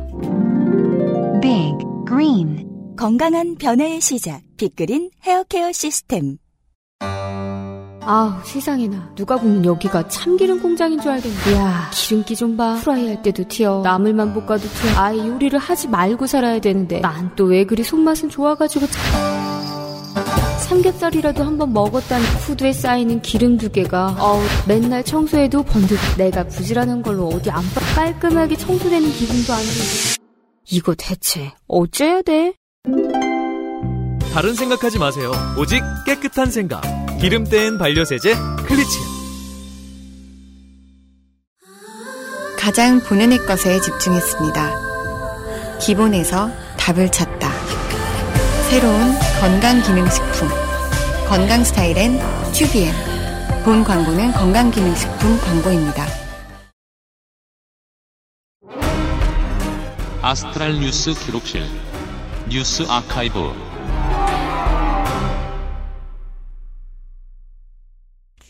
적어도 현재까지는 어, 윤석열 최재형 혹은 바른정당계의 인식, 이낙연 이재명의 인식도 국민이 원하는 정답에는 가까이 다가가고 있지 못하는 아, 2021년 8월의 어느 순간입니다. 다시 한번 말씀드리죠. 지금의 지지율은 아무 의미도 없습니다. 하지만 저는 많은 사람들에게 들어서 알고 있습니다. 대상을 다시 한번 아까 중간에 썼던 표현을 쓰죠. 바람에 풀이 눕듯 어느 캠프로 막 들어가는 대세가 양당 모두에 있다고요. 철부지 어른들이죠. 좀 더 기다려보죠. 네. 뉴스 아카이브입니다. 작년입니다. 8월 8일 과천 시민 3천여 명, 이 3천여 명이 주최 측 추산이라고 하더라고요. 자, 오늘의 뉴스 아카이브는 과천 장르예요. 어, 이 3천여 명이 모여서 작년 8월 8일에 과천 청산의 유후지에 공공주택을 공급하겠다는 정부의 정책에 반대하는 집회를 열었습니다. 어떻게 유휴지를 못 읽냐. 유휴지. 유후지는 제가 유후지라 그랬어요. 되게 사람 놀이공원 같은 사람들이 유후 유후지 유휴지 유휴지. 과천 청산의 유휴지에 공공주택을 공급하겠다는 정부의 정책에 반대하는 집회를 열었습니다. 네 공공주택 반대 집회는 참 여기저기서 많죠. 지도에서 과천 정부 청사를 검색을 해보시면요. 정부 청사 앞에 거대한 삼각형, 사각형, 사각형이 있어요. 실제로 그저 정부 청사 앞을 지나가도 어 빈땅 빈땅 빈땅 이렇게 보입니다. 네. 저긴 뭐 배드민턴 치는 데인가 봐 이러고 지나갑니다 늘. 그러니까 이 삼각형은 지금 주차장으로 쓰고 있고 네 사각형, 사각형은 놀고 있습니다. 그렇습니다. 그 밑에 이제 한반도 모양도 있고요. 맞아요. 네. 그러니까 처음 과천 정부 청사에 간 사람들은 입구에서 건물이 쫙 있어요. 그렇죠. 무슨 마이클 조던 저, 저택처럼.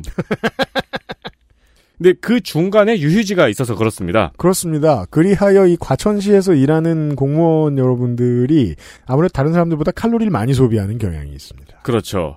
이 여기에 정부가 공공주택을 짓겠다고 하니까 주민들이 반대에 나선 겁니다. 음흠.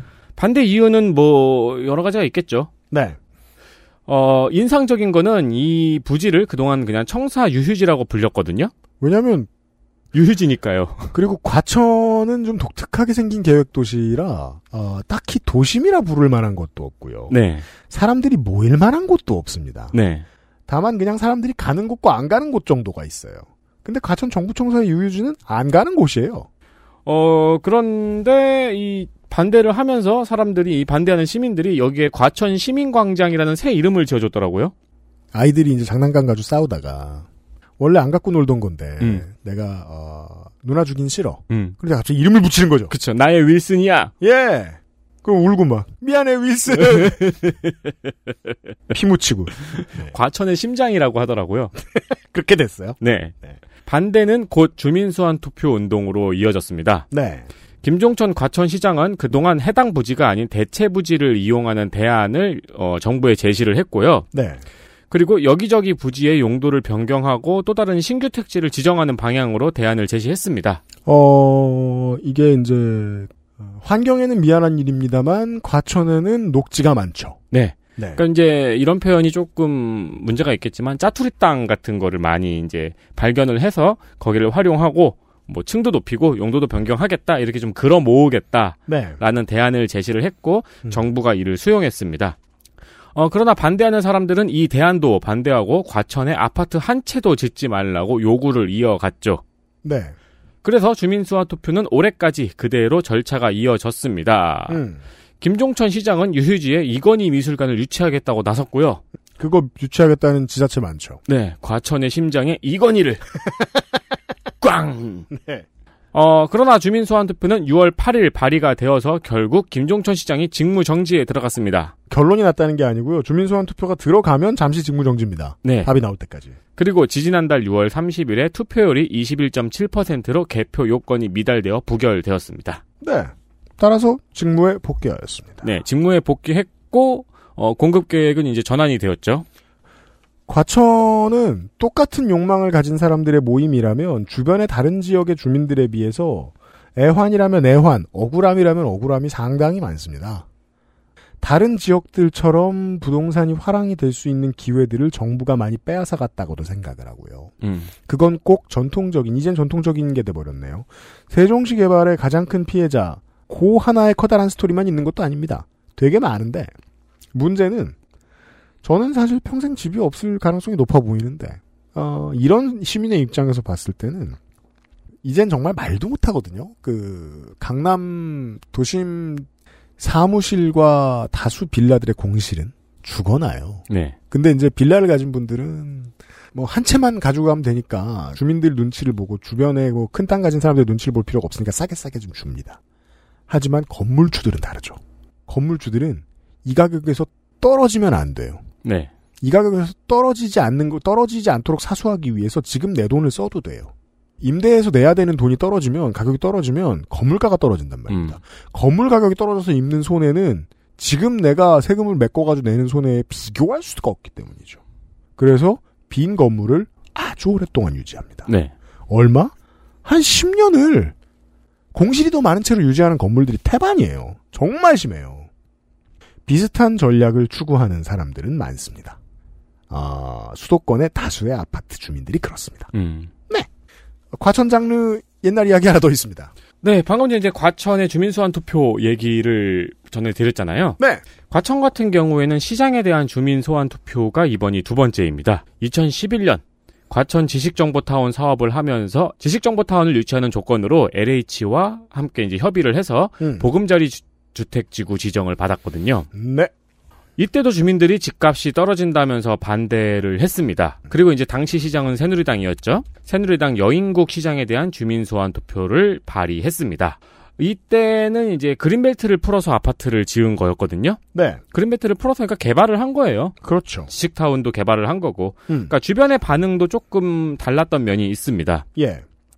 이때는 언론도 여인국 시장은 지식정보 타운을 유치시켰는데 음. 왜 전체 규모의 5%밖에 안 되는 아파트만 가지고 그러세요? 라면서 이제 다소 억울함을 표현을 했고요. 네. 그리고 언론도 태도가 약간 달랐습니다. 그렇죠. 왜냐하면 건설사 피드백도 좀 네. 있고요. 네. 예. 여당 피드백도 좀 받았죠. 그렇죠. 그 이제 진보 단체 같은 경우에도 그린벨트를 해제하고 개발을 하겠다는 거니까 네. 공급보단 개발에 초점을 더 맞췄고 음. 네, 모두가 개발에 더 신경을 많이 썼죠. 그렇습니다. 당시 여인국 시장은 보금자리 주택 건설 물량을 50% 축소하고 어, 이명박 정부에서도 이걸 받아들였습니다. 네. 그러나 역시 소환 투표는 그대로 진행이 되었습니다. 어, 지금도 마찬가지입니다만은 한 번 흥분한 사람들의 정치적 목소리는 언제나 뭐 아니면 돕니다. 네. 어, 그때는 17.8%로 여전히 부결이 됐습니다. 음. 그러니까 올해 김종천 시장이 21.7%로 부결이 됐잖아요. 네. 그러니까 이게 꽤 높은 수치인 거예요. 그러네요. 네. 그리고 사실 이게 그 33.3%가 넘었다는 얘기는 거의 이제 반대하는 사람들이 투표를 했을 거니까, 음. 그러니까 소환에 찬성하는 사람들이 투표를 했을 거니까 네. 넘었다는 얘기는 거의 해임이 된다는 얘기랑 비- 같은 말이잖아요. 보통 그렇습니다. 그렇죠. 어, 이때에도 주민소환 제도가 님비에 악용되는 거 아니냐라는 우려가 나왔고, 어, 그 우려가 올해도 좀 있었죠.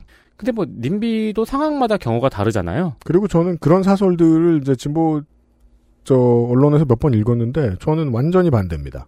사람들이 다 님비면 님비 하는 겁니다. 음. 그게 민주주의입니다. 네. 네. 그리고 지자체장을 뽑을 수 있는 권한이 그 지역 주민들에게 있으니까. 그리고 님비 때문에 손해를 보거나 욕을 먹는다. 그러면 그건 주민들이 책임질 경험을 줘야 됩니다. 음. 네. 아니 그리고 님비도 케이스가 다르잖아요. 음. 그게 뭐 무분별한 개발일 수도 있고 공공주택 공급일 수도 있고 뭐 진짜 환경 파괴가 일어날 수도 있는 거고. 근데 이런 거 님비라고 욕해 버리면요. 삼척시에 발전소 못 짓게 하는 주민 투표 이런 것도 못 하게 하는 거예요. 네, 그러니까요. 네. 님비 악용된다고 판단하는 것도 좀 위험하죠. 네. 참고로 이 보금자리 주택 2011년도에 난리가 났던 이 보금자리 주택은 이제 분양을 하고 있습니다. 그렇군요. 이게 내용이 좀 복잡한데 보금자리 주택을 이명박 정부에서 밀었어요. 음. 이게 처음 밀 때는 분양가가 꽤 쌌어요. 그렇죠. 그때 언론들이 만들었던 말이 로또 청약입니다. 그래서 주변 집값을 떨어뜨린다는 원성이 자자하자 박근혜 정권에서 분양가를 올려버립니다. 그렇죠. 분양가를 올리는 방식으로 정책을 바꿨어요. 맞아요. 그리고 나서 행복주택을 밀었죠. 근데 분양가가 너무 높아져 버리니까 과청시랑 시공사가 이것 때문에 싸움이 됩니다. 일단 시장실의 입장은 아니 이게 뭐야? 우리 공공택지인데 이러려고 한 게 아닌데. 네. 네. 시공사는 이만큼은 받아야 돼. 라고 음. 하면서 사실 공공택지의 아파트를 짓는 의미가 없는 분양가까지 올라가 버린 거예요. 시공사는 간이 커지죠. 네. 상황이 바뀌었으니까 내가 납품하는 물건의 종류가 바뀌어버린 겁니다. 이제. 그렇죠. 음. 그래서 과천시랑 시공사가 이제 법정 싸움도 벌이다가 이제야 분양을 시작하는 겁니다. 근데 이제 그게 10년이 걸렸잖아요. 네. 그동안 분양가가 올라갔죠. 그렇죠. 비싼 집들은 정부의 대출 규제에 걸리는 경우도 있어요. 자, 이러면 원래 구실을 못 하게 돼요.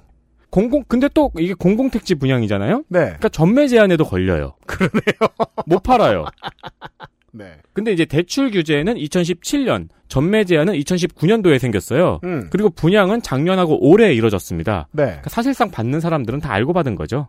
근데 이제 이걸 가지고 지난달에 중앙일보가 기사를 쓴 거죠. 음. 정부에서 그린벨트 밀어서 공공택지 분양 아파트를 지어놓고 대출을 막아놔서 실소유자만 손해를 보는 부동산 정책이다. 그렇죠. 라는 기사를 썼더라고요. 네. 얼마나 쉽습니까? 어, 만약에 이번 정부가 탈원전 정책을 하지 않았죠? 그럼 그동안 지은 모든 원전에 대해서 다 깠을 겁니다. 어, 그렇죠. 조중동이 얼마나 진보적으로 변하는지 확인하실 수 있었을 겁니다. 정부가 지어놓은 고리 원전. 지금 제 예측으로는 참여정부하고 국민의 정부 때 이렇게 생각했던 아, 이런 공공주택을 공급했을 때 들어왔으면 좋겠다 싶은 사람들 네. 여기 안 보겠네요. 아, 못 들어가요. 진짜로 로또 청약이 되어서. 네. 네, 지금은 그, 네, 가격이 들어갈 수 있는 가격이 아닙니다.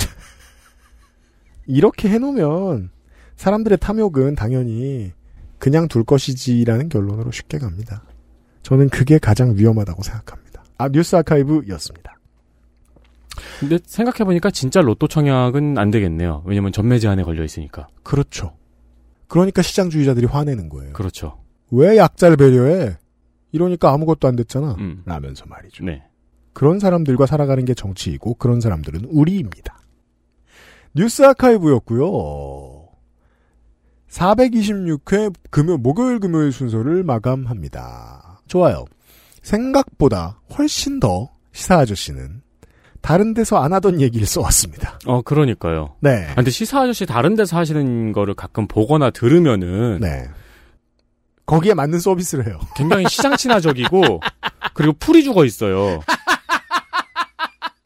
그리고 우리 방송처럼 이렇게 어려운 얘기 잘 안 해요. 근데 청취자 여러분들 그러시듯이 저도 처음에 그랬다니까요. 다른 방송에 나와서 말하는 거 라디오로 듣고서 김민아 아닌데? 누구지? 다시 확인해. 네, 저도 기억해요. 아무튼 어, 우리가 할 수 있는 대선 이야기를 해보았습니다. 다음번에 지금 저 정의당과 더불어시민당으로부터 출범한 두 개의 정당 그리고 국민의당 네. 이죠. 어, 그리고 열린민주당 등등이 대선 전략을 어떻게 정할지 아직은 전혀 알 수 없어요.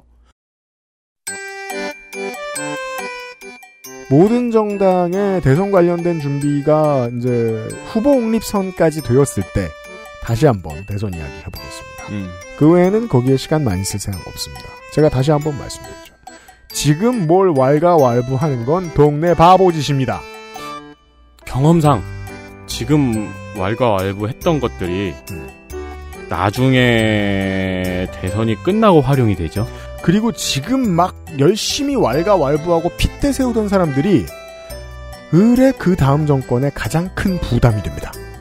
그것도 재밌더군요. 웃기죠? 지저분한 말을 할 거면 조직을 떠나야 되잖아요. 음. 근데 조직에 대한 충성심이 강한 거예요. 조직에 대한 충성심이 강한 사람들은 목소리를 내서 조직을 건강하게 하려고 하겠죠. 매우 도움이 되는 사람들이에요. 근데 그 새끼들이 또라이죠? 그럼 그 사람들의 충성심 때문에 조직이 망할 겁니다. 이 복잡한 조직과 커뮤니티 그리고 비즈니스의 세계 모두 망라해서 내일 이 시간 시사 아카데미에서 이야기해보겠습니다. 조성수 소장과 함께 돌아오죠. 윤세민 에디터가 유승균 PD였습니다. 그것은 알기 싫다 426회 내일 이 시간까지 함께 해주십시오. 안녕히 계세요. XSFM입니다. I D W K